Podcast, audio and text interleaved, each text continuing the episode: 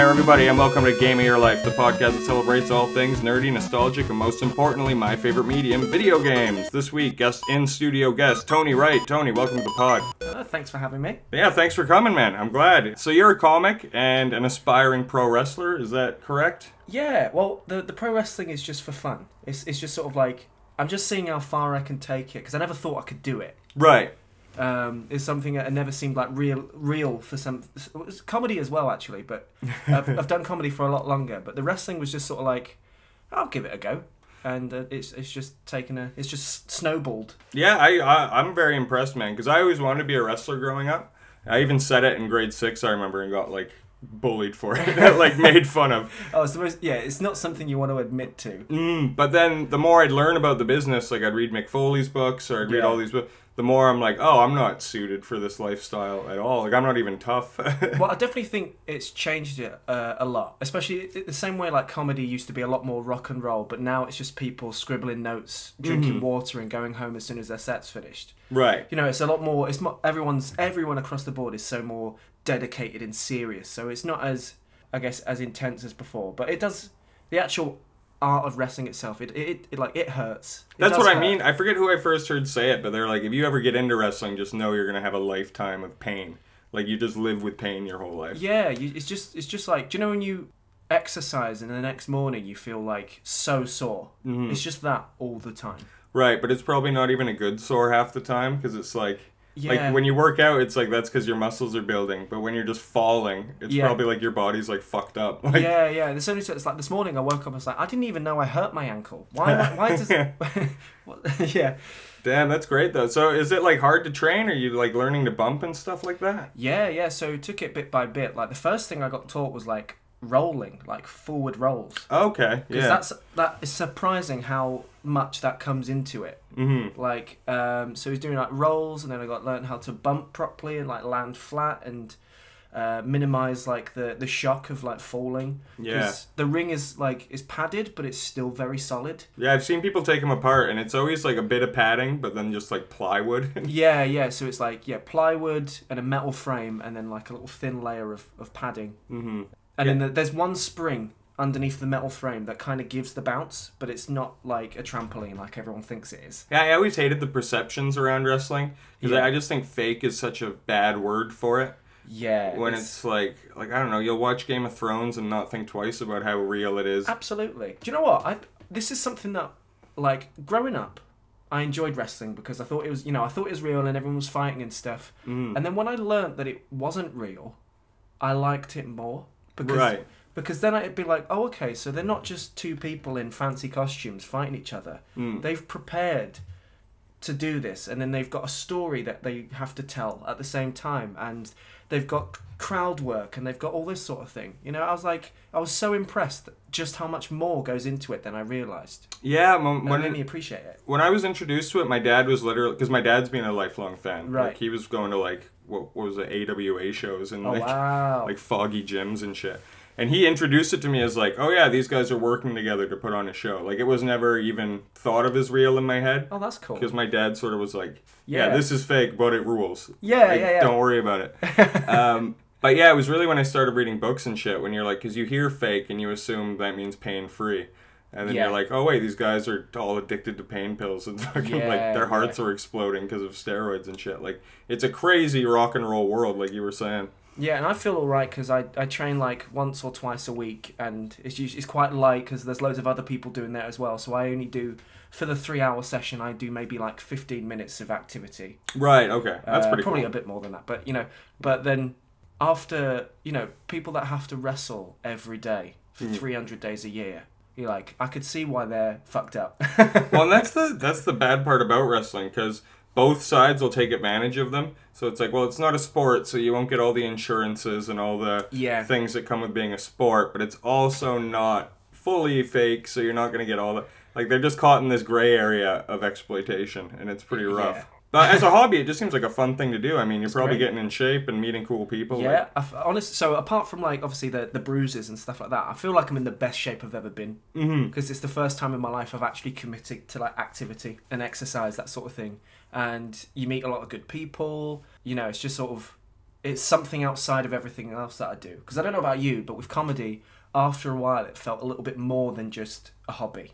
Yeah, for sure. Uh, it felt like a job and some a good job, but it felt like something I had to really focus on. So this is that thing that I just turn up and I don't think anymore. Yeah, I'm having that more and more recently because the shows I'm doing are like what I rely on for my income now. Yeah. And so like like I have an open mic right when we're done this recording. And part of me is like I'm all fucked up from last night. I'm sort of hungover. If I had my choice, I probably wouldn't go to an open mic if it was just doing Yeah. a spot. But I'm like, well, this is what I've chosen, and it is my responsibility now, so I do have to go. And I'm not complaining. I, I'm going to enjoy myself. I'll probably have a few more drinks tonight and just knock the rust off. but it is weird that it's like no longer like a choice. It's like, Yeah. oh yeah, I've put myself in a situation where, and that kind of like scares me a little bit of like when you know gigging becomes uh, a necessity over uh, a choice like you know i've got to do this because i need to get paid or i need to prepare myself for a gig tomorrow where i get paid you know i need to make Mhm. sure i'm up to standard uh, but it's like you can't just go to a gig because you want a gig it's like i have to do it yeah, yeah, exactly. i have to stand in front of these people and talk to them Mm, I, I, I don't know about you. When I started, I was always one of those like I would do this for free. Like I'm, yeah and you constantly are doing it for free. Yeah. So, but now that you're getting paid for it, you're more and more. You're like, I don't know if I go there for free now. Yeah. The, you're sort of reining it in a bit. Yeah, know? at the start I was like, I'll do this anywhere, anytime, all day, every day. Mm. And now I'm like, you want me to do a gig in Stockport for how much? yeah, uh, a bit more, please. yeah. I have to pay to get there. Uh, right. So, are you much of a gamer at all? Do you know what? I think I am, but I don't think I'm on on a, a as high level as other people. Like Mhm. I'm, I've always been like I grew up with video games. Yeah. I got two older brothers, so I've been playing video games since like the age of three. Oh, sick. and we uh, have been quite like a different variety of games from an early age. So I think it's always been a very important part of my life. But I've I'm, I've, ne- I've never been like intense uh, Call of Duty gamer, and I'm in leagues and stuff like that. I'm just sort of like, hey, it's this is what my go-to is when I've got nothing else to do. You know? Yeah, yeah, it's weird. I almost find it like cathartic, especially when I discovered like roguelikes, where I'm like, oh, I can just pop a podcast in, and this is like a Yeah. different zone to check into, you know. So, what was your first system? Do you remember? First system, PlayStation One. Oh hell yeah! Yeah. Are you a bit Um, younger? So, I I started playing games around 2000. Okay. Yeah. But so- how old are you for the? 24. 24, So I was born in okay. 97. Yeah, when I say younger, I mean relative to me. It's such a weird, awkward way. But it's funny because that seven years is like a big gap as far as gaming goes. Like so Yeah. much happens in the industry, and Yeah, that yeah, time. it, it, it, it does. And but then like we didn't have like a lot of money, so I was I, I was always a step behind. So we didn't Mhm. get like a PlayStation 2 till about 2005, I Right, think, right. and they'd been out for a little while then. yeah. Yeah, I think we just moved on to PlayStation 1 around the time that I started playing games. Oh, that's pretty sick. It's Yeah. more of an adult system. I found like as a kid. I- Yeah. I, remember the first time I played Chrono Cross in the opening. There's like someone gets shanked with a knife. It's like pretty graphic, and my Yeah. mom was watching it like from over my shoulder, and she's like, "Should you be playing this?" and I was like, "No, this rules." like, So, my parents never gave me those restrictions. oh really? I was introduced to Grand Theft Auto at like five years old. Oh wow. That because um, I never showed any signs of like being influenced. Hmm So they're like, ah, I guess he'll be he'll be all right. So I was never interested in mugging people because or running people over because I saw a a, a, a pixelated car from bird's eye view. yeah, but it's it's one of those where I like the argument. Like gamers will almost argue too hard, like it never would influence a kid. It never has anything. And I'm like, it probably does. Yeah, But the argument is that fucking raise your kids better. Like yeah, yeah, yeah. just like yeah, sure they they might watch anything out there out in the world. That doesn't mean those things shouldn't exist. It's such a weird art. Like you'd never say they shouldn't make violent movies, but I think as video games are new, they'll make the argument with violent games. And I'm Yeah. like that doesn't make any sense. Yeah, I think that I think the worst thing video games has done for people is anger management. Yeah. Because Oh, I knew guys who just whip controllers, like constantly breaking controllers. I, I I had a period of that myself over lockdown where I was I was playing every night. Um, I was playing Call of Duty Warzone from 10 p.m. till about 4 a.m. Right. because I had no job. I'd lost my job, and my mate had also lost his job, and we were like keeping each other company over the night. Mhm. But I was screaming the house down. yeah. Like I was so angry all the time just because I kept dying, and I, I went through two controllers in like a space of three months, and I was like, I need to sort myself out. yeah. This is not uh, this is not acceptable for an adult male. when when I was really young, my mom would like if they saw me getting worked up or angry, because I'm like you, I was playing like before I knew how to walk. I think like Yeah, it's yeah. earliest memory type shit. And when they saw me getting too worked up or angry, they'd literally be like, "No, we're turning it off until you can calm down." And so I think I grew up like with that built in. That's good. So now I'll just calm myself down if I'm getting Yeah. angry. Because then you learn to be like, okay, if I want to play games, I've got to make sure I need to. I keep my I keep keep cool. Yeah, completely. Yeah, But I do know those gamers. It is pretty funny. And then, do you own any systems now or anything? yeah. So I've got a PlayStation Four now. Yeah. Hell yeah. Um, so I, I I did the PlayStation One, PlayStation Two, Xbox 360, PlayStation Four. oh, you That's jumped it. to the Xbox. Yeah, that's what. Uh, I I was never really keen on the PlayStation Three. I don't know why. Mm. Uh, I think I had more friends on Xbox. To And be then- fair, I think that is the one generation where Xbox shined Oh over God, over did. PlayStation. The uh, the Xbox exclu- exclusives at the time, Mhm. I think, won me over, because I, I love I love story based games, and I think it was like the Fable games and yeah. Left 4 Dead and that sort of thing that just sort of. I don't know if that was an exclusive, but I, I, it was just a. It just seemed Xbox was the one for me. Yeah, yeah, and I remember Banjo Kazooie felt like a Yeah. big one at the time, even though that turned out to be a bust. But the third one, I mean. Yeah, But then you could buy the first two when those weren't easy to get either. Like that, uh, Xbox had a lot going for it for sure. I've always sort of been a PlayStation guy. I mean, Yeah. my PS4 is right in front of us here, but I really want a PS5. But I mean, what the I still don't know what's going on with them. Are they still just impossible to get a hold of? yeah, yeah, I'm on a couple waiting lists, Oh wow! and I'm like, ah, if I get the call, maybe I'll just pick one up. I mean, There's not much to play right now, anyway. Yeah, so that, that's that's what I've always done. Whenever a console comes out, I'm always like, okay, maybe I'll wait. But I'll wait a year. Mhm. Might the price might drop a little bit, and there'll be more to choose.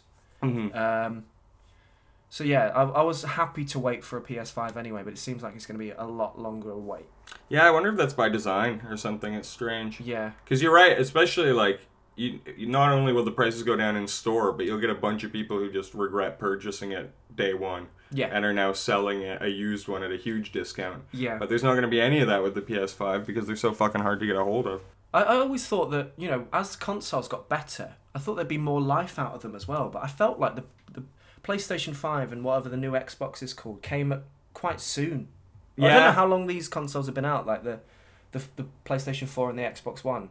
Yeah, I felt the same thing because I, I only really dug into PS4 t- uh, during lockdown. Yeah. Like, this is my roommate, she had an extra. Yeah, Uh, so I was going to CEX and I'd get like five games at a time and I just blew through the library. yeah, And to so to me, it's all very fresh still. And like I'm playing the Final Fantasy remake, which felt like it just came out, and like, yeah, I felt like it had a lot more life in it. But yeah, you know how they are with shit like that, I guess. maybe it's just us getting older. I was like, hey, this this is fine. We don't need a new one. Mhm. Yeah, dude, it is that. I remember reading somewhere like it's not an illusion. Time's getting faster. And Yeah. that always freaks me out. But Right. it makes more sense because it's like the older you get, the more time you've lived. So like if you're 10, like a year is like 10% of your life. But now that you're Oh like 24, it's like a fraction of that. It's- Yeah. So it's a bit of a mind fuck, man. I can't imagine being 50 and then the next day you're 52 and it's like, That's terrifying. ho- yeah, hopefully. Death is coming. Yeah, unless we can get those robot bodies I'm always talking about. Oh yeah. Put your brain in a robot and live forever. Or not forever. I don't want to live forever. I just don't want to not choose when I die. I'd like to live to like two, 250 and be like, yeah. this is enough. I'm clocking out. Do you know what? Like, I, I was the same. I like. I wanna.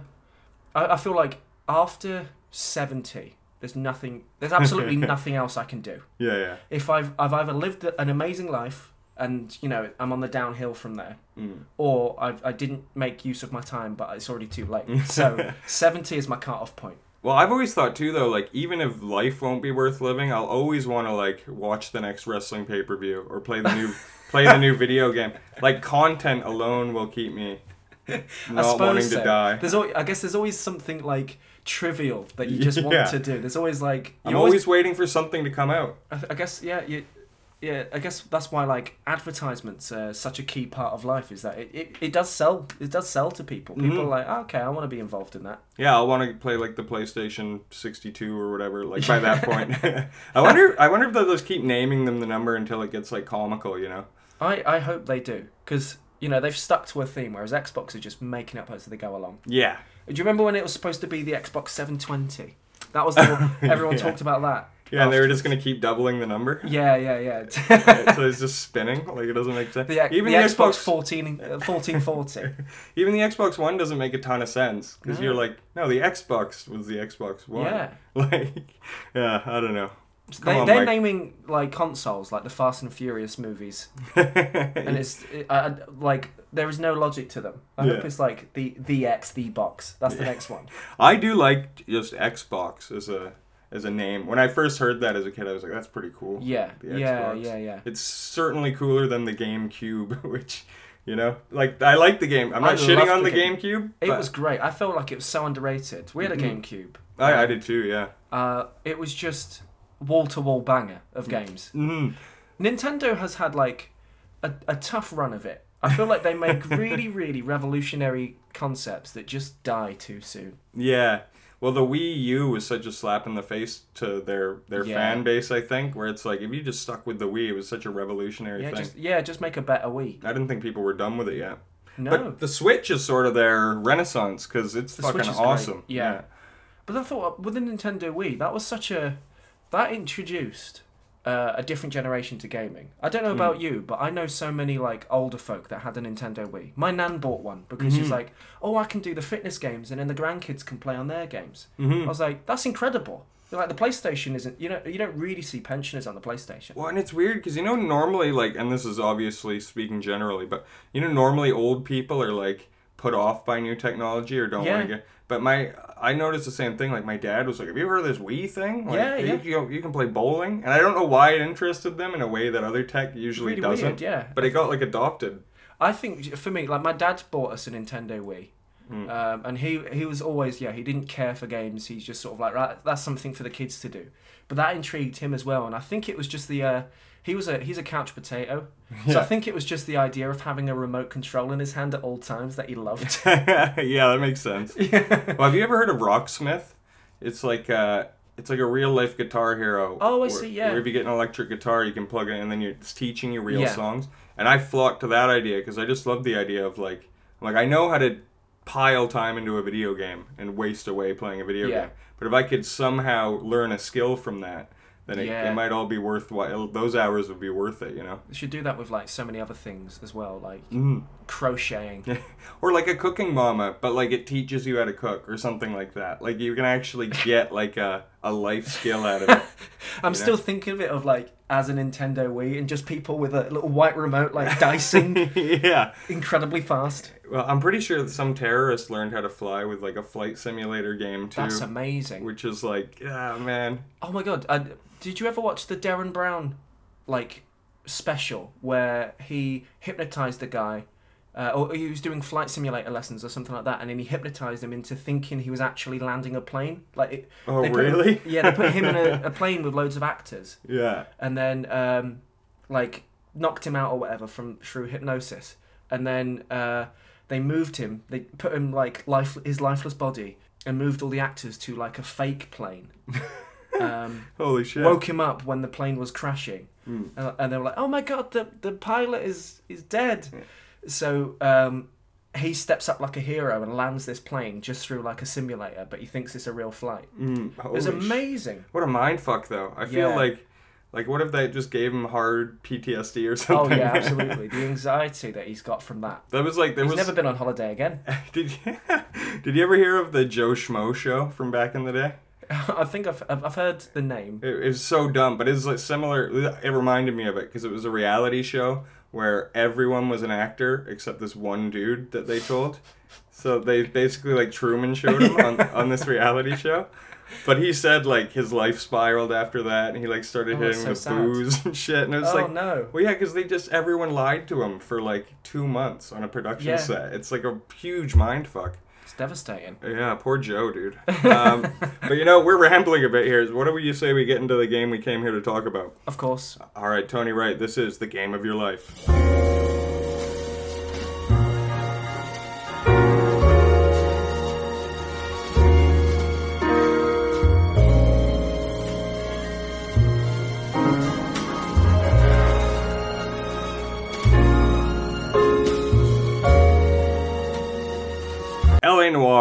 Noir, detective action adventure game developed by Team Bandai, Bondi, Bandai, and published by Rockstar Games. It was released in May 2011 and later re-released in 2017. It went on to sell over 5 million copies worldwide and is notable for being the first game to use the newly developed motion scan technology using 32 cameras to capture people's facial features. It was also the first ever video game to be shown at the Tribeca Film Festival, which I thought was interesting when I read that. Do you think they just showed all the like cutscenes in order, I think so. or just Yeah, like a 'cause couple the s- levels? The story of the game, yeah, because I think the game itself, the gameplay, can you could take it out and still know where it's going if they just showed all the cutscenes and like some Mhm. interviews and stuff.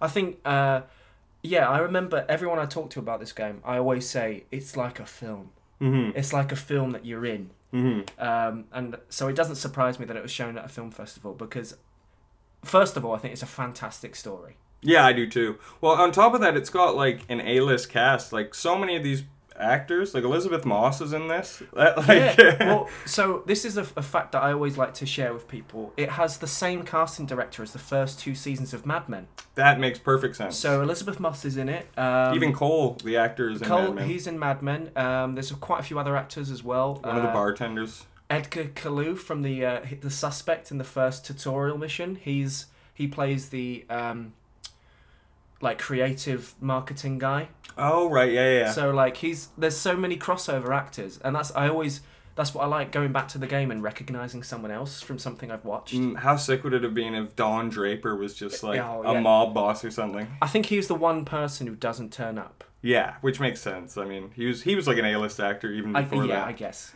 Um, but yeah, I love that. What was your what would what did you first think when you heard of this game coming out? Was it like intriguing to you, or because I remember for some reason I was never a fan of Rockstar games to begin with. Like I don't Really? really like Grand Theft Auto all that much. Oh, I'm a big Rockstar Games fan. Mm, so I I didn't know what to think of it until I started. But So as far as a Rockstar game, um, I, I, I always want to give them a go because I loved Bully, I loved the Warriors, I loved the Grand Theft Auto series. damn, the Warriors getting a shout out. I know. I haven't heard of that game in forever. That's that's one of my favorite games as well. Um, but I I've, I've got introduced to this via the trailer that they put on like just on TV, Mm. and it blew my mind. I think it was because of like the facial scan and stuff. Mm-hmm. Uh, it was it honestly was like I've never seen anything like it before. So immediately I was like, I must have that because it, it was so dramatic. The trailer it was like the car chases and um, like the actors just hamming it up to eleven. Yeah. Yeah, what I love in this game is the, intro video, right? When you started off and it's showing all the like sprawling camera shots of Yeah. LA and just everyone like interacting. Uh, it's fucking great. Yeah, I, I, I generally thought it'd be like this is the greatest game of all time. Oh, really? So That's that's, I that was your expect expectations going into it. Yeah, I had very high expectations just because I was so sold in it. I mean, I really it's the aesthetic appeals to me because I've, I'm such a I'm such a simp for like like gangster films and noir and like old timey film stuff. You know, like Mhm. I really love the 40s and the 50s. Yeah. So you know, immediately I'm sold on that. I love the mafia stuff. I love all that. So I was like, okay, I'm in. Perfect. Whatever. Yeah, you're sold. It just ticked all the boxes. Let's start with the story and the characters, like I normally do with these things. So you're in post World War II, 1947 Los Angeles, and uh, you are Cole Phelps. Uh, he's a former Marine turned soldier, turned yeah, no Marine soldier turned LAPD officer. Uh, what do you think about Cole right off the bat here?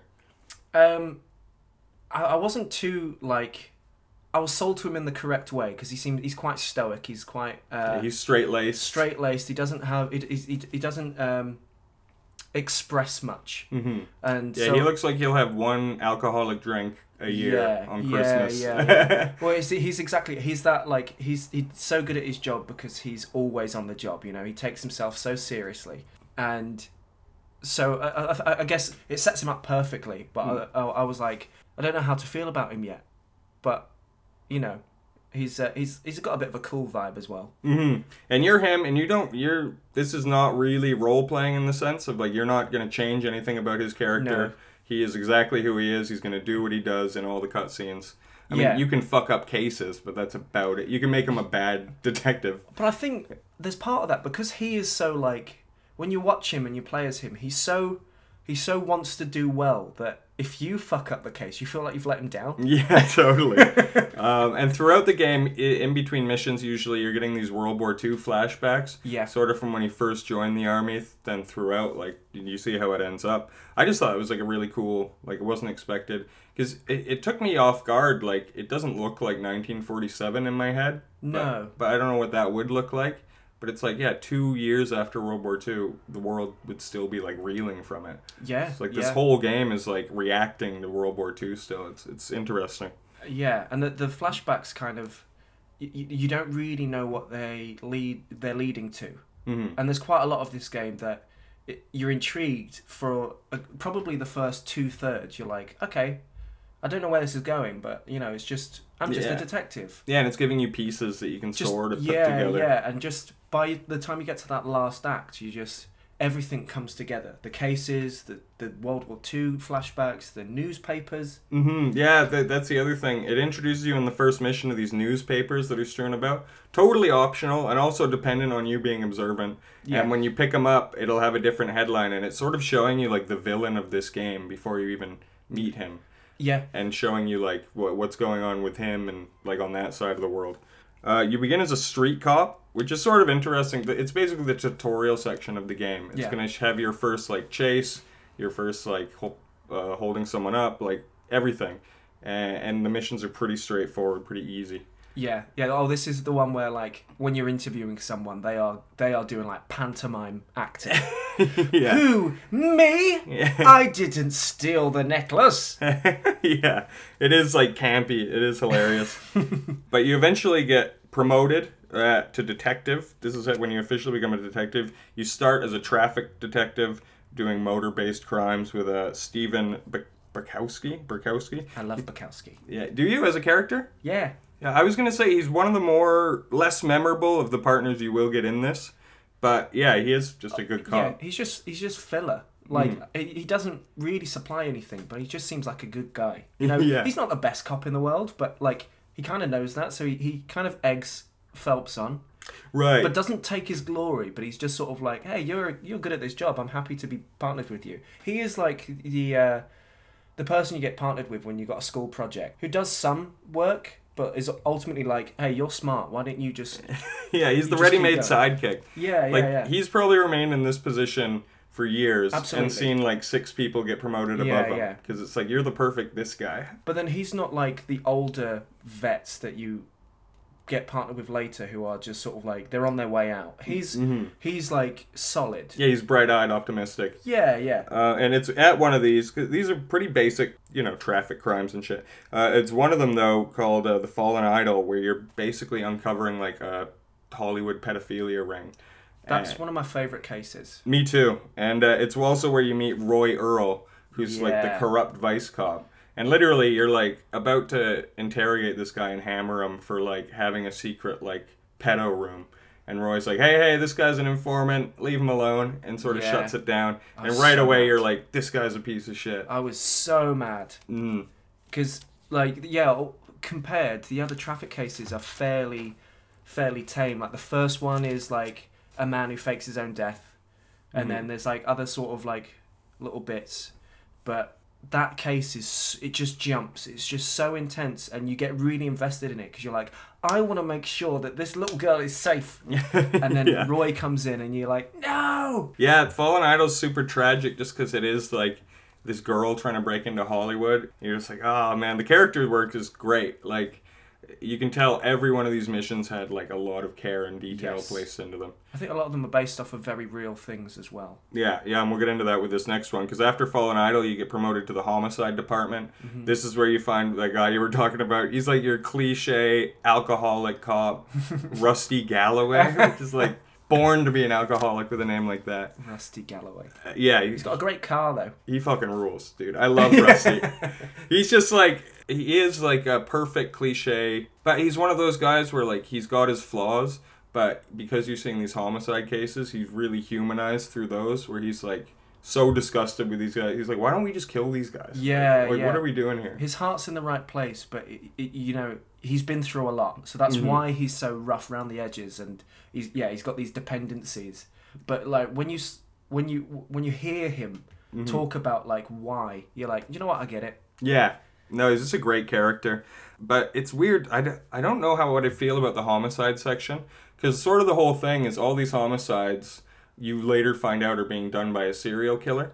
Yes. But you don't know that for the first like three or four of them. yeah. And so you're essentially arresting the wrong person. That's something I still can't get to grips with. I've played Mm. the game many times. I've played through the game so so many times, and I still to this day cannot work out how like well why were they arrested?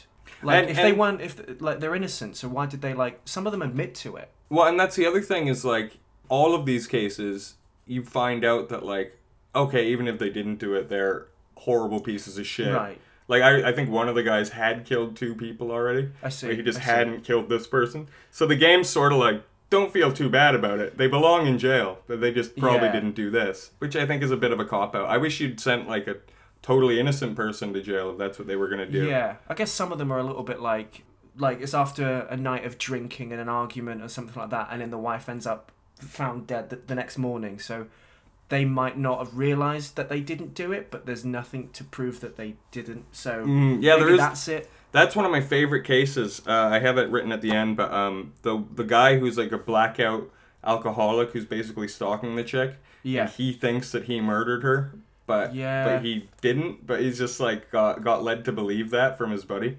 Yeah, that's a great case.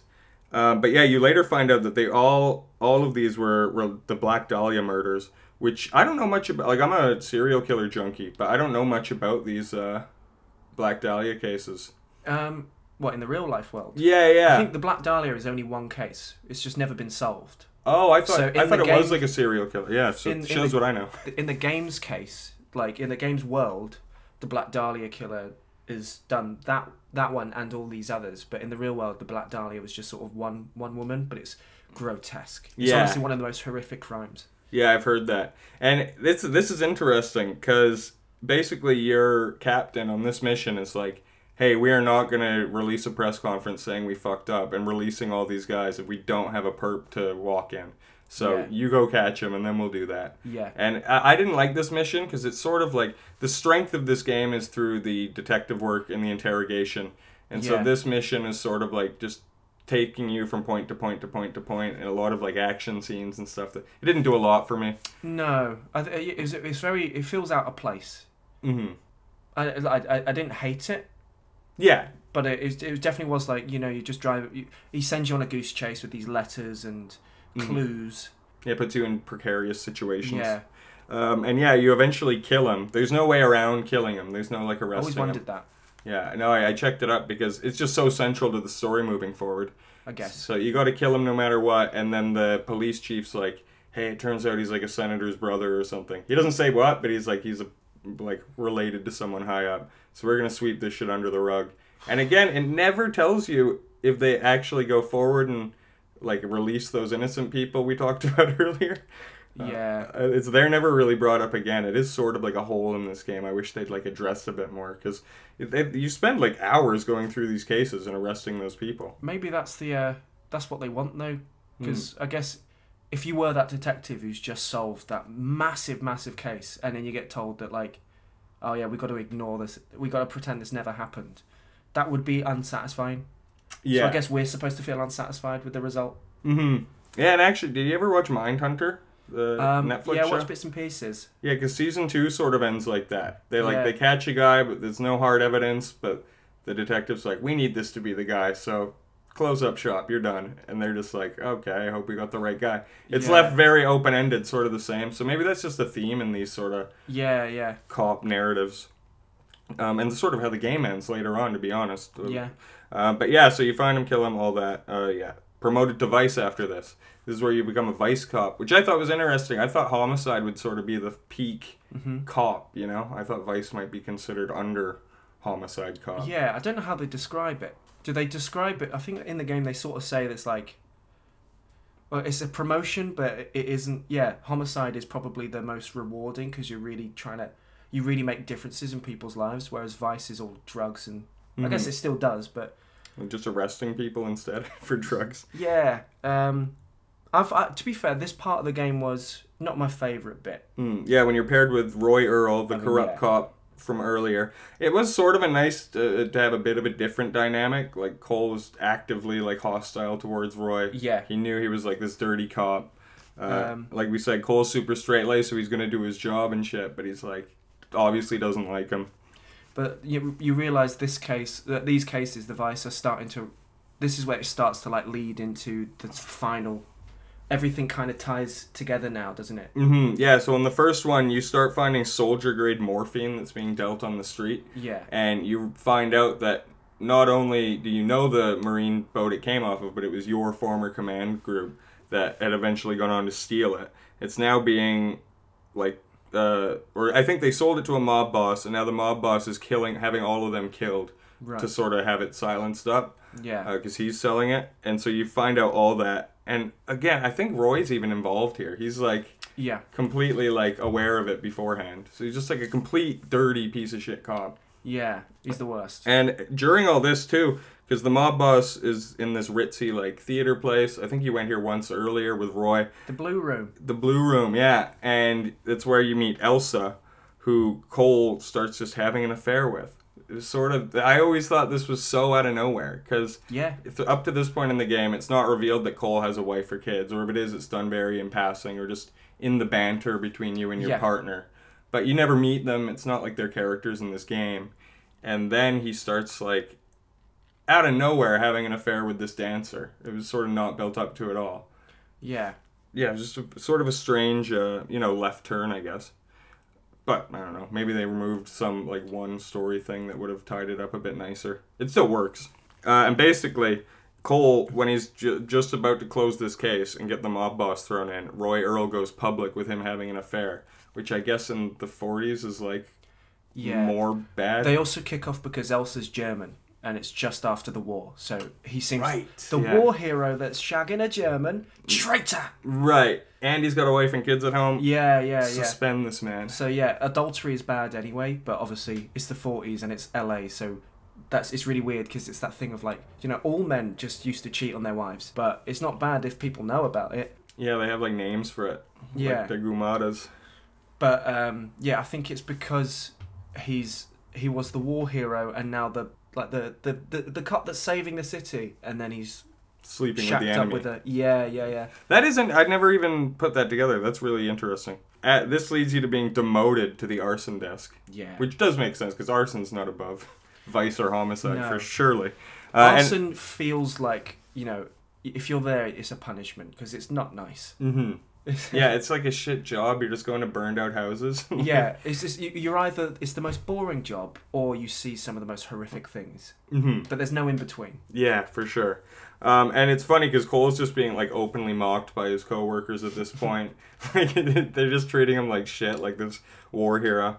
Uh, but right away, Cole gets to work. He starts finding these links between all these burned out houses. He starts finding this charity that's like building houses for old vets is attached to every single one of these.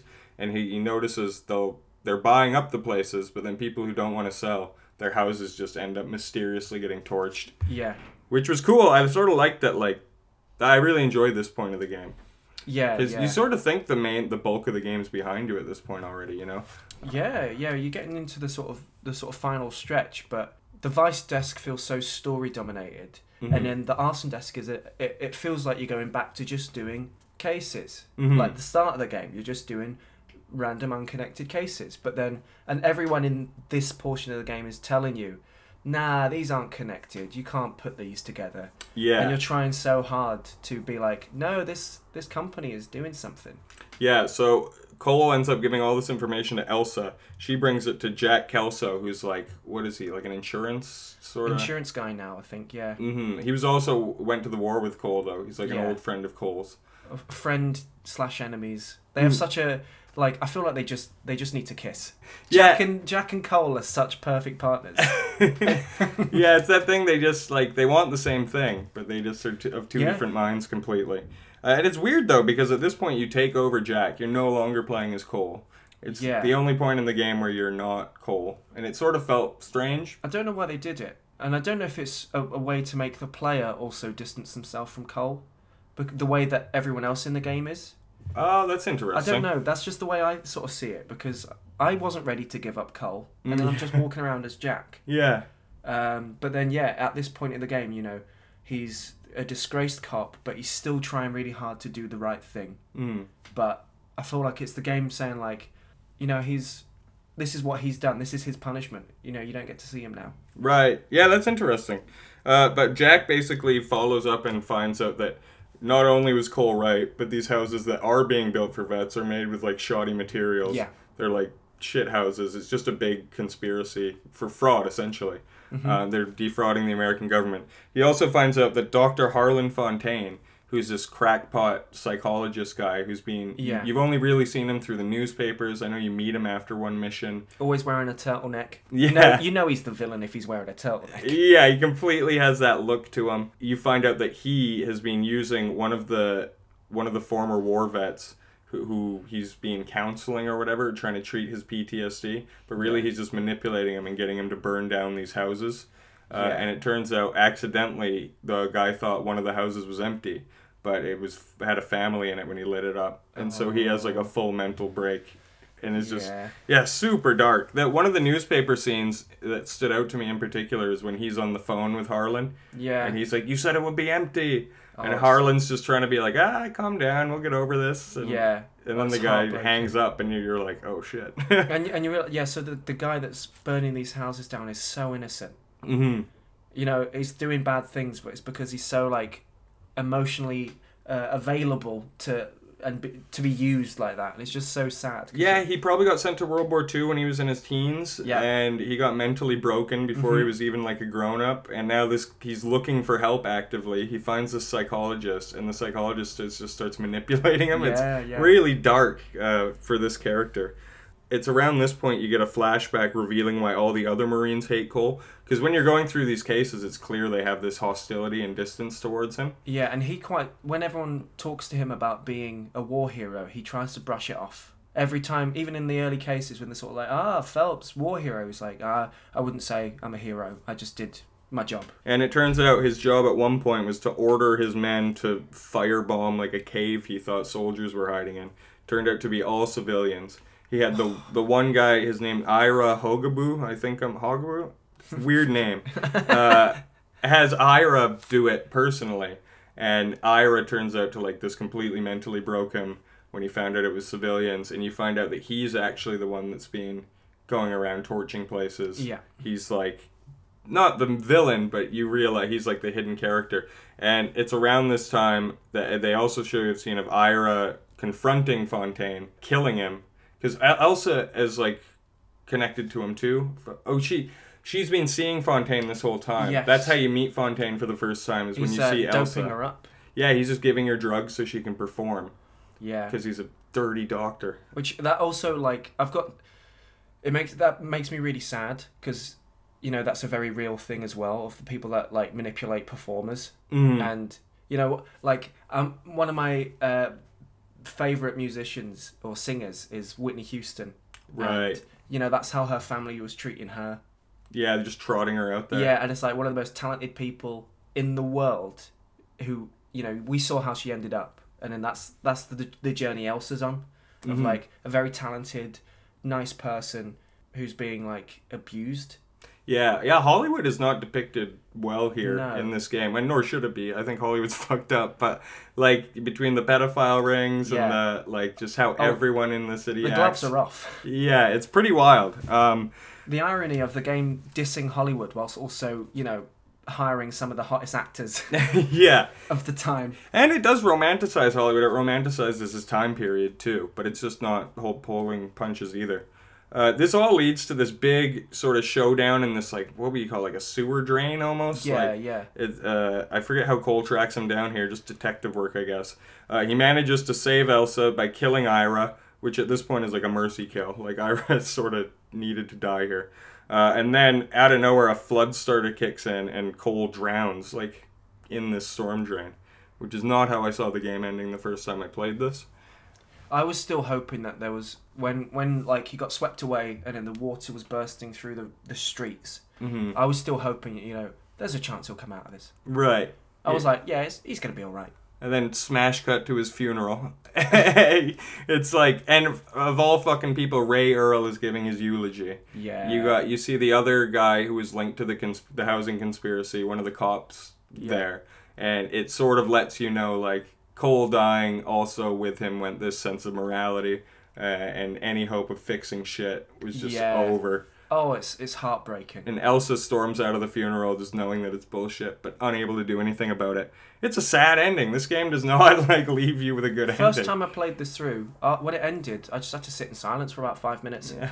I, I really had to take it all in. I was so so devastated. hmm Um, I don't know why I expected it. It's it's it's, it's a noir. It's a noir film. They don't end nicely. Right. Yeah. So I should have expected it to have a rough ending. But it's funny too because in video games you're used to like, well, maybe if I get five stars on every case, that he lives at the end, and it's Yeah, like, yeah. no, the story is linear. This was around the time of like games having multiple endings. hmm Yeah, no, this is a linear story. Like this Yeah. is how it's meant to be told, how it's meant to end, and yeah, it's pretty grim. And again, it goes to what we were just saying about Hollywood. It's like, yeah, the bullshit continues. Yeah. Like, like being a good person makes you an outsider in this city. Brilliant, brilliant story, brilliant game. Like, yeah, I was like you when it was done. I was like, holy shit, blown away by it. Yeah, I, I I just loved every minute of it because it really took me on like a an emotional roller coaster. Yeah, I agree. There's quite a lot of games where I'm like, that is fantastic, but you know, I'm, I'm just playing a game. Whereas this, I was so from the moment it started, I was like, just enthralled. That's why I think there is divisiveness with it, because like you either get this game or don't. And Yeah. You either like fall in love with it, or you're like, what is this? Like, what am I playing? And I know a lot of people that were like, yeah, I tried it for a few hours and couldn't understand it. So um, I I know of people that like I wanted to like it, but uh, so I've a, a friend who you know is autistic, and he Mm. was like, I wanted to like the game, but I can't read facial cues. Oh fuck.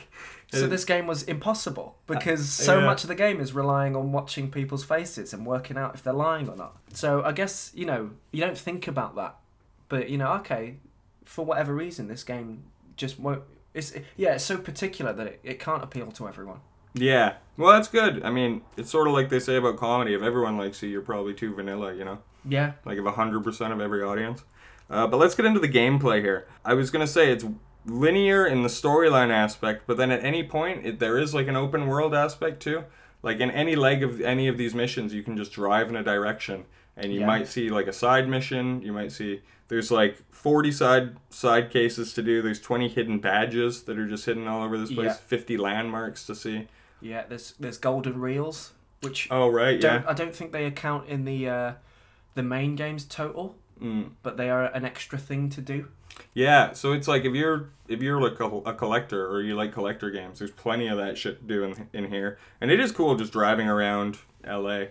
Yeah, It sort of feels a lot like uh, Grand Theft Auto though too. Yeah, because apparently they they did use blueprints of 1940s LA, Right. so it's as accurate as they possibly could have made it, Uh, very cool.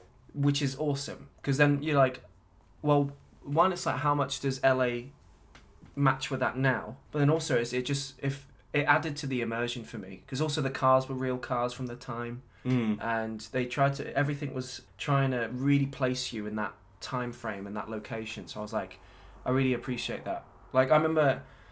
There's there's a game set in London, The Getaway.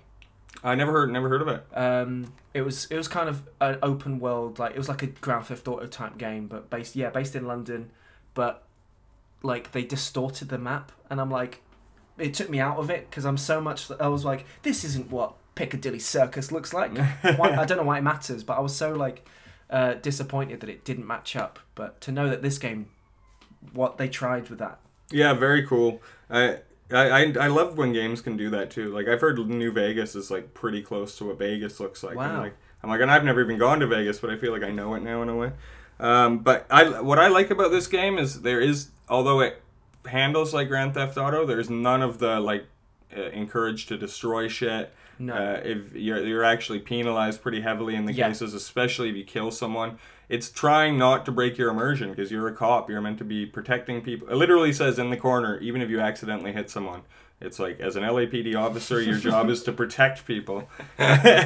so like, don't Well, do this or it'll affect your I score. love seeing that little uh, little notice at the top when you've got someone straight over your bonnet. yeah. You've just taken out a park bench, and you're Mhm. like, you're not supposed to do this. But it's tough because it, it actually encourages you because you always have the option to either set your location and let your partner drive Mm-hmm. or drive there yourself. And if you drive there yourself, you might see a side mission, you might see a hidden vehicle or whatever. But you almost don't want to because even just getting in like a minor car accident or whatever is going to add to your total. Yeah, And then the, the end goal is to get five star missions. yeah. So it's tough. I, I always end up, when I was trying to get all the five star missions, I just let my partner drive everywhere.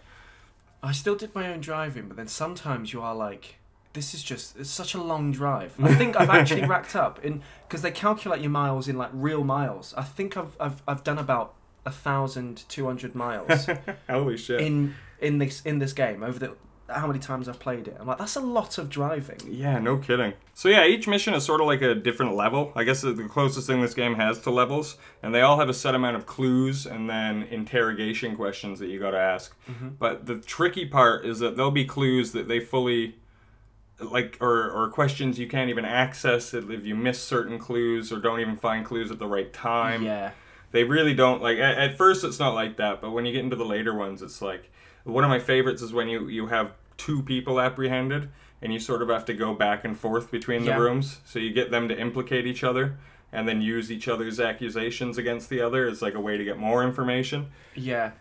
uh, i love it i think it's just really well done they add a lot of depth That's a great case as well because it's like both suspects. One of them's like really innocent or like really naive, but that's the one we were talking about where the he was a, a drunk yeah, yeah, he seems he seems like he's done it, and then the other guy is just a thespian jackass, isn't he? yeah well that's what it, that's one of the ones that was actually a black dahlia case Right. It didn't make a lot of sense, but you the guy was such a smug piece of shit that you end up arresting that you're you're okay with it because Yeah, he's such yeah. a bad guy. Uh, I thought that was hilarious. Um, yeah, we talked about that. The when you're actually interrogating people, it's all Uh, in the remakes. They changed it to good cop, which means like you're gonna believe them, trust what they say, Yeah. take it as face value. Bad cop, which is like I don't like the sound of what you're saying, but I don't have any Yeah. direct evidence to refute it. Uh, but you'll give them a tough time, or then just flat out accusing them when you know they've lied and you have a piece of evidence to prove it. Yeah. And that's the brilliant part is between the bad cop and the accused, because if it was just good or bad, it would be way too easy to Yeah. Yeah. Yeah. to know. It's like okay, he's lying. I think that was the difficulty sometimes was like, oh, I don't know if I've got the evidence to say that he's lying. Mm-hmm. Um, then yeah, yeah, you don't know if it's. Sometimes it seems like that you do have the evidence, but it would be a, a bad cop moment, Mm-hmm. and other times it, you think it's a bad cop moment, and it was actually like an accuse. You know, that's it. It makes it. Uh, it makes it tricky for you, which is re- really cool. Yeah, well, and it needed to happen. Like I said, if, it, if they didn't have that, it would be so Yeah. easy. It's like like you said, there's some, it's, sometimes it's so over dramatic the faces. Yeah, yeah, where yeah. it's like okay so he's obviously lying like um, but what i found was interesting is like they put so much time and effort into the fake face recognition into the interrogation part and they sort of realize the other aspects of the game aren't what the game's about so they sort of streamline them and make them basic as possible Yes. like like you only get one ga- gun in this game and there's Pretty much. and there's never set bullets or anything like that it's, no, no, it's you just, shoot. it's just a weapon. Yeah. Yeah. And same with like all the little action scenes that happen eventually sort of become similar. Yeah. Where you'll either chase someone on foot or you'll chase them by car. Uh, but it is like pretty, you know, just straightforward. And, and it can be because that's not what the game's about. Yeah. You, you you do wonder how how different could they make it? Yeah. You know. Totally. And uh, we'll get into that later, but the uh, opportunity for sequels here, I think, are huge. Um, but yeah, detective work gets pretty advanced, like I was saying earlier. Uh, I think that like it's great that your menu, basically, where all your information's stored, is literally one of those little like detective pamphlets that Yeah. detectives have. What I enjoy though is that like every piece of evidence or every suspect or anything like that has a little picture next to it, but then it makes you realize like, when did he take time to draw these? yeah, and He's it's literally driving the car. it's literally as you meet them too. Like Yeah, you'll yeah. pick it up and it's just there already, and you're like, they didn't have cameras back then. he doesn't have a smartphone. Uh, but it's fun. It's interesting too because you're gaining experience, almost like an RPG game. Yeah. And you'll level up, and every time you get a level up, you'll usually I think every other one gets you a new outfit, which is sort of nice. Yeah, yeah, you get a few outfits to choose from. You get more intuition points if you're really struggling with uh, finding a clue or, Mhm. or or answering a question. Yeah, it sort of reminds me of like Who Wants to Be a Millionaire, like Lifelines. Yeah, yeah, Like yeah. it'll it, an intuition point. What I found it most useful for is it removes either good cop, bad cop, or accused as an option. Yeah, So if you're in one of those, I don't know if it's bad cop or accused, it could really help you out. yeah, Um, but the one thing is, like, if you're doing well at this game, like I hit level 20, which is the top level, uh, like halfway in the homicide desk. I'm Yeah. like, there's still like half the game left over, and I'm already like completely max level. yeah. So I felt like they could have. But that being said, the levels don't really mean anything anyway. Outside, really, no. outside of the intuition points, it's not like you become faster or you're not getting like stronger or anything. It doesn't have those sort of rewards uh, Mhm. because yeah, as as you said, the game's so linear. There's there's a point that it needs to get to that the, the gameplay is just to keep you uh, involved. Yes. I guess. Yeah, totally. Like like you said it, we said it right off the top. You could see how this could just be shown at a film festival. Yeah. Yeah. And like, I imagine they'd take out all the scenes of just like chasing and shit because they'd start to run together, but who knows. Um, but yeah, we talked about all that. We talked about the newspapers, which again I loved.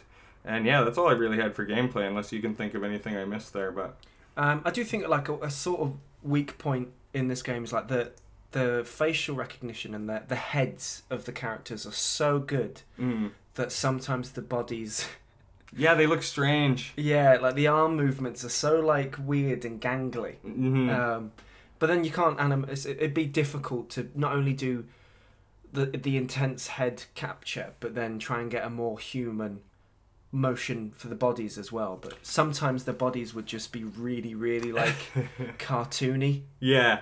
Well, and there also is like, and I think this is nitpicking because this was the first game to use this technology. But they, you can have a few more facial expressions for each one, where Yes. it's like if it, they're telling the truth, their face will just go completely stoic when they answer the question. But then if they're telling a lie, they'll be like, eh. and it's like, and it's like a very simple question too. It's not one where they need to be straining their face to such a degree. Yeah, yeah. I mean, you, it would be. I think it obviously it's supposed to get more difficult as the game goes on. But even still, there are people like their faces changed, and it's but but some people, especially like narcissists and psychopaths, are good at lying. Yeah, totally. I want someone whose face never changes. Yeah, and then you just have to either use the evidence or your Yeah. intuition. Maybe use their words to throw them up, Mm-hmm. because a lot of people can they they sound like the same, but their face is saying something different. Whereas like, no, if they make them like tr- say something that is clearly a lie, or do you know, yeah, like someone has lied twice, but they've said two different things. Yeah. Make Yeah. pick up on that, you know. I agree, and and there were some cases in the like. There's the one where the car's outside, and this old guy is telling you like four Mexican guys fucked it up, and he's like so specific about it. But it, it that's one where you literally just say, "Well, did you go out and check the car?" And he has no reason to lie, and Yeah. you have no reason to think he's lying. It's literally just that he's making a fucked up face. That you say like bad cop, and then he's like, "Okay, I went out and saw He's the my car." favorite. That um, old old Because racist. he's like probably the nichest actor that I've recognized from somewhere else. Oh, is he? and he is an extra in Mad Men. Oh, he really? Is the janitor in Mad Men, and he never says a word. and then I see him in LA Noire, and I realize he's why he's never said a word because he is the most horrific actor. Yeah, he's really bad. I bet he did have scenes that they just cut from yeah. Mad Men. Yeah, yeah, yeah. This guy can't speak. Um, but yeah, let's move on to the graphics and the music. Uh, right off the bat, the soundtrack is like when I hear LA Noire, it's the music you hear in your head, you know, just Yes. noir, like. Yeah, yeah. The especially the title track. hmm It's it's perfect. Yeah. And I've I I, I- I did a sketch at uni, um, which was- which was like spoofing noir and that sort of thing. And I wanted music underneath, so I used the LA Noire music because it was Oh, just perfect. Yeah, uh, and I like just true to Rockstar Games. They have a perfect radio setup. You can just Yeah, drive around, listen to tunes if you want. yeah, and and typical Rockstar of they fu- they introduced me to so much music. Like Grand Theft Auto Vice City is like one of the greatest soundtracks there is because all the radio stations have just bangers, regardless of what genre music. Whereas this is sort of like it has some of like the classics from the 40s that you might not necessarily know. Yeah, like doo wop and stuff. Yeah. Well, I like is I, I always make the distinction with games is sometimes they're just originally made soundtracks that like elevate the game for itself, like a Chrono Trigger. You could listen to that Mm-hmm. Yeah. on its own, and then a lot of the other ones are just like ambient music designed to like support the game. Yeah. But this Rockstar almost is like the third category where it's like yeah, songs you know, like real songs Yeah. that, that are from the era and match the time period they're going for. Yeah. Yeah. I love how they do it. I think it's great. Yeah, that adds to the um, just sort of the, the, the aesthetic of the game. Mhm. It's really, but then also like the the the guys that did the uh, score, like you know when you're in a chase, the music is perfect for a chase scene, but it still sounds very like jazzy. But then like um, I- there's like a case which is at night and it's raining.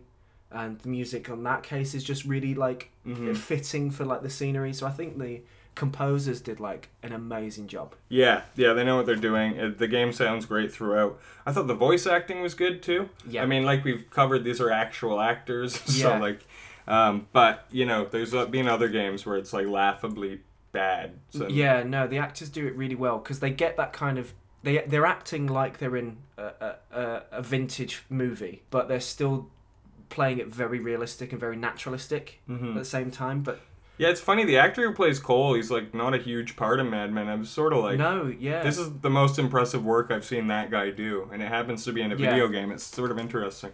yeah. Well, it kind of makes sense in the sense of like if they were filming Mad Men at the time, Yeah, you want someone who's not actually. You you can't get a Don Draper because he's in every scene of Mad Men. right. Can you imagine if Cole was played by Don Draper? the game would be so weirdly different. No one will be mad at him when he shags Elsa. You're like, it's Yeah. Don Draper. Yeah, he had to.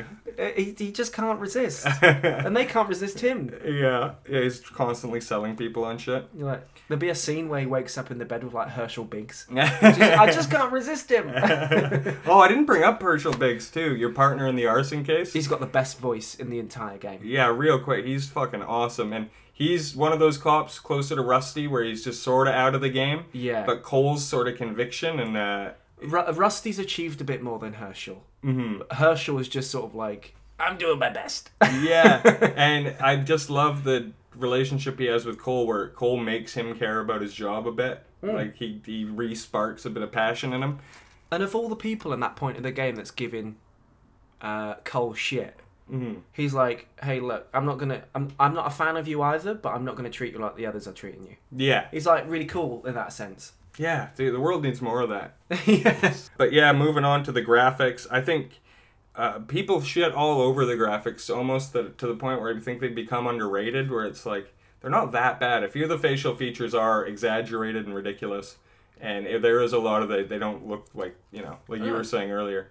But just as like a, a cityscape is like I think it's like amazing. I think it still holds up. yeah, me too, completely. Granted, there is some like there is a weird sort of grainy footage, like because it does like the faces have they look like they've been covered in like a little bag sometimes because uh, it's uh, yeah essentially like CGI'd over video footage. Um, so when people open their mouths, like the the the, the hole where it, like feels it looks really weird sometimes. the mouth hole. The yeah. mouth hole, the big black hole. Um, But it's when when you talk that- about graphics in LA Noire, people are just talking about the face feature. But yes, they're not thinking about like all the cars, and they're not thinking about all the the cars are beautiful. the different scenes you go to. Yeah, The cars are like so so beautiful.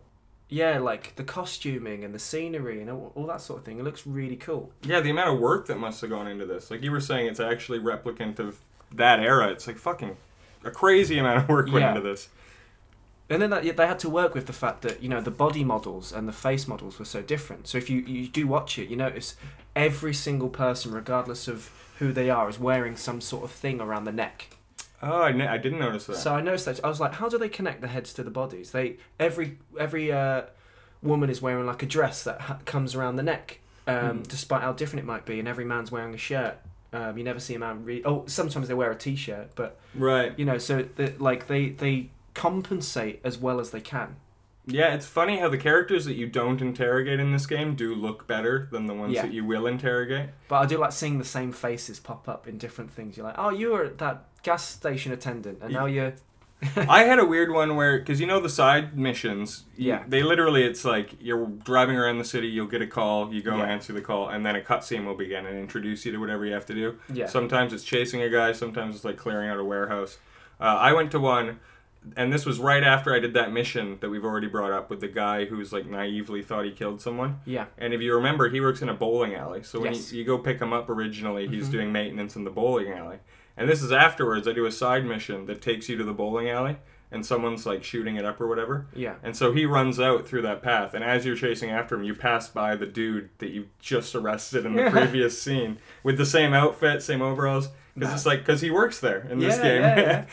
but it's Um, funny that the side missions, I don't think they update the world based on the main missions. Yeah. It's probably just a bit of an oversight. But then, yeah. Uh, but uh, but then if you don't arrest that guy, I mean, you can arrest him, but you get told off. I think.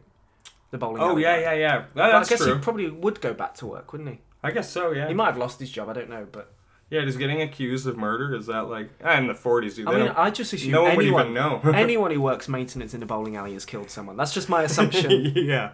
across the board. with a bowling pin, usually.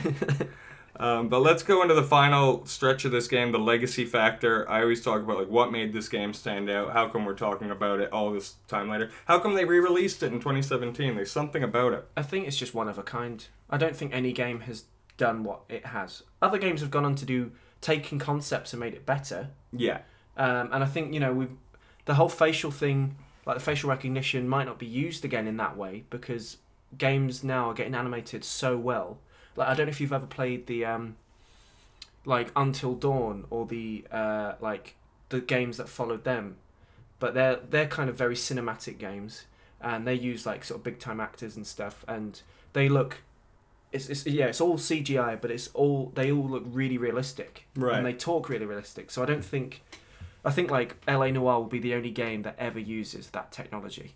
Yeah, for sure. And I wonder if they like considered that aspect a failure, and maybe that's why nothing's being built upon it. Because like, like Rockstar doesn't have a problem making sequels. Uh, Yeah. know, usually builds upon their franchises. Yeah, I, I, I don't think like they should be disappointed with what they did. I think LA Noire is like incredible I I for totally that agree. for for what they did. In fact, I'll, I'll go on record saying it's my personal favorite Rockstar game. I know I said Yes. I'm not a huge fan, but I played Red Dead 2 also Oh, yeah. and really enjoyed it. Yeah, But I think I prefer this one. And it isn't because it's a better game per se. It's because of that connection you have with it. it it seemed it seemed like a, a risk. I think Mm. LA Noire, Uh, but it seemed like a pure passion project that they really wanted to just do well on. Yeah. Whereas, uh, yeah, the Grand Theft Autos, is sort of like the point of it is people just go in and have fun. hmm And then the Red Dead Redemption games, and uh, they they they've got a great story, but then that's kind of yeah, there's, there's a, a little bit looser element there as well, and like Western is very popular amongst people. Mm. But I think selling people on a uh, a very cinematic game that is very like structured is not really a Rockstar thing No. they're so known for being open world and fun, whereas this is very much like the opposite. Yeah, of- it's on rails. And even when it does become open, like we talked about, it's like, yeah, you don't kill people. Like, Yeah, that's yeah. not what this game's about. You, Yeah. you will not be rewarded. So um, it, it was a ballsy move, Hmm. uh, but I, I think it, it it they did well.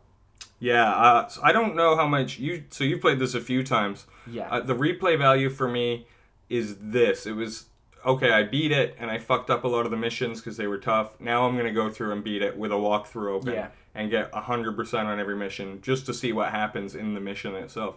Because like you said, you you feel genuine disappointment when you fuck a case up. Oh my god, when the uh, when you s- ask someone a question and you pick the wrong answer, and then it plays that that do do do do. Mm, I've never felt so disappointed in myself. It hu- sucks. genuinely, it like it makes me well up. Mm. uh, that that sound is is in my nightmares. well, Um, and it's always like the last fucking interrogation that you'll Yeah. get. It. It's Mhm. like, and it, it's almost a, a critique I have of the game because it's really all or nothing. It's like hundred percent, You can't go back. yeah, and yeah. There's no reset or anything. Yeah, Which I guess it, it there shouldn't be in a pure run, I guess. But and maybe it should be a new game plus option or something Yeah. for like a rewind. Uh, because like I think a lot of people want to do that, but now it's like even on the ones where I was going through a walkthrough, I'd still like miss a clue or something, and then you miss that hundred percent, and I'm like motherfucker, I have to do that whole thing again. I would like it, yeah, if there was an in between of like